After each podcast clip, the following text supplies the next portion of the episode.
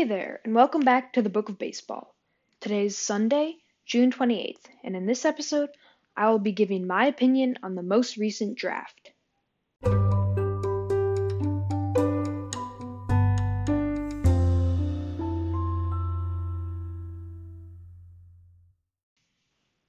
And one more thing before we begin. I've decided that because when I started this podcast, I didn't realize how much work it would be. So from now on, I'm going to be taking Mondays off. But other than that, you're still going to have daily podcasts from the Book of Baseball. But moving on to this episode, uh, as I said before, I'll be giving my opinion on just each pick for the top 10 picks. Um, I know this is a little late. The draft happened a few weeks ago, but here is my opinion. So, the first overall pick was Spencer Torkelson uh, from Arizona State. One interesting thing is that at Arizona State, he mostly played first base, but for some reason, he was announced as a third baseman. Um, I don't really understand why. It seems like Torkelson would be a great transition from Miguel Cabrera, who's like getting pretty old, but for some reason, they announced him as a third baseman. Um, Torkelson was like he put up pretty like video game numbers. Like you can't really make it up. He's so good in college. He uh he hit 351 with 23 home runs last year. Um, and then across his entire career, he hit 337 with 48 home runs and 119 RBIs and only 112 games, which is very, very impressive. Uh, the best players in the MLB hit like 48 home runs in 162 games. Um, yeah, so in my opinion, he, and in pretty much everyone's opinion, who's the consensus, the he was like pretty much the obvious number one pick. But then at number two, there's a different story, and the number two pick was Heston Kjerstad from Arkansas, an outfielder, and this one shocked me and everyone. Uh, I thought that Austin Martin, he's a infielder from Vanderbilt. I really thought he was gonna go number two, but for some reason the Orioles saw something in Kjerstad. One interesting thing I heard was that the Orioles possibly took him here so that they would have more money to spend on the 30th overall pick because they had that pick also. So maybe maybe that's why. Um then we have the number 3 pick, Max Meyer, um a pitcher from Minnesota. I was I was surprised again because I really thought that Austin Martin, well, okay, the Orioles didn't take him, but that means that the Marlins must take him. But no, they took Max Meyer. in last year, he went 5 and 3 with a 2.11 ERA and two saves. Uh, I don't know exactly if he's a reliever. It looks like he could be used as a reliever um, or as a starter. Anyway, moving on, we have, in my opinion, the top pitching player in this draft, uh, Asa Lacy, fourth overall pick to the Kansas City Royals from Texas A&M. Um, last year in college, Lacy went eight and four with a 2.13 ERA. He struck out 130 hitters in 88 innings.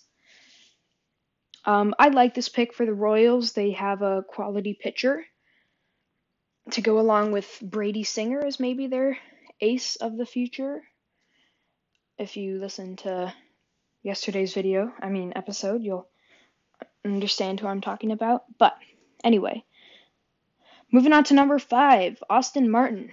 He slid all the way down to the fifth spot to the Toronto Blue Jays, which is just really crazy because now the Blue Jays they have well, he probably won't be playing the uh, during the draft they showed a chart of the positions he played in college, and I noticed he did play a bit of outfield, and that's probably where they'll want him to play because their uh, their main infield spots, except for first base, are all taken with premier prospects with Vladimir Guerrero Jr., Bo Bichette, and Cavan Biggio. So they'll probably have him play in the outfield, but uh, pretty. I bet that the Blue Jays were pretty happy to have him fall all the way down to the fifth overall pick. I bet they are not expecting to get him there. But Austin Martin, infielder from Vanderbilt. Then we have number five, Emerson Hancock to the Seattle Mariners, fifth overall pick.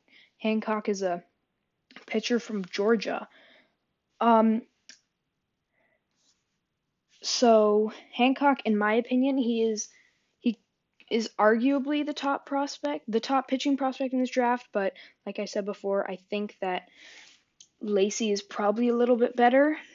Um, last year he went eight and three with a 1.99 ERA as a junior at Georgia, so really really good stats there. And then so really good pickup for the Mariners. They'll get a good pitching prospect to go along with uh, Jarred Kelenic, who is their top hitting prospect. Then we have number six, the uh, Pi- Pittsburgh Pirates. They took Nick Gonzalez, a short uh, infielder from New Mexico State. Um, the Pirates get their first, in my opinion, like really, really great prospect. They have Ke'Bryan Hayes and Mitch Keller, but both of those aren't completely amazing. Last year he was very successful though as a junior at New Mexico State. He hit 432 with 16 home runs and 80 RBIs. Very very impressive. Then we have the San Diego Padres, number 8, Robert Hassell III, the first high school player taken um, from in this draft. Uh, it's the lowest a high school player has ever gone in an MLB draft from Independence High School in Tennessee. I don't really know a lot about Robert Hassell just because he went to high school and there's not a lot of stats for high school players, but uh, he looks like a good pickup there, solid outfielder. Then we have another high school player, Zac Veen, to the Colorado Rockies. Uh, another outfielder from Spruce Creek High School in Florida. And like I said, uh, it's another high school prospect, so I don't really know that much about them. But then we have the number 10 prospect, Reed Detmers, a pitcher from Louisville, uh, went to Louisville. Last year at Louisville, he went 13 and 4 with a 2.78 ERA, so very, very successful. Uh, I heard in the broadcast during the draft that they said that he's he would be eligible to he would be like ready to just start in the bullpen for the Angels, even like just right after they drafted him. But uh, really good pickup there. Top five pitching prospect in the draft, in my opinion. But yeah, that will do it for this episode. Uh, my opinion of the top 10 draft picks. Um, no episode tomorrow because it's a Monday. Uh, I won't be doing episodes on Mondays, but uh, another episode on Tuesday, and it's going to be a good one, so stay tuned for that.